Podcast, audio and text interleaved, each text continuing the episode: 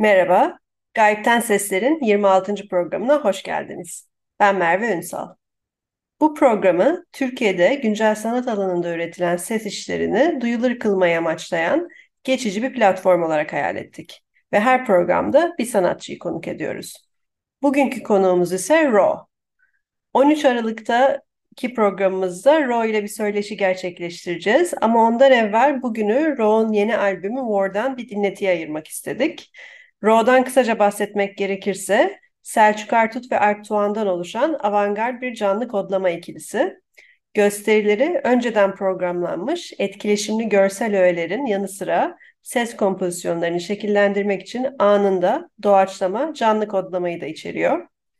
Berlin, Tokyo, Londra, Helsinki, İstanbul, Viyana, Belgrad gibi birçok farklı şehirde çeşitli elektronik müzik ve medya etkinliklerinde sahne aldılar.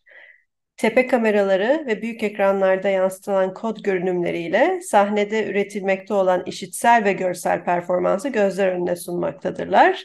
Ortaya çıkan görsel ve işitsel deneyim, doğaçlama biçimleri yapısında gürültü, elektronik, tekno, minimal ve ambiyan estetik anlayışlar arasında dolaşmaktadır.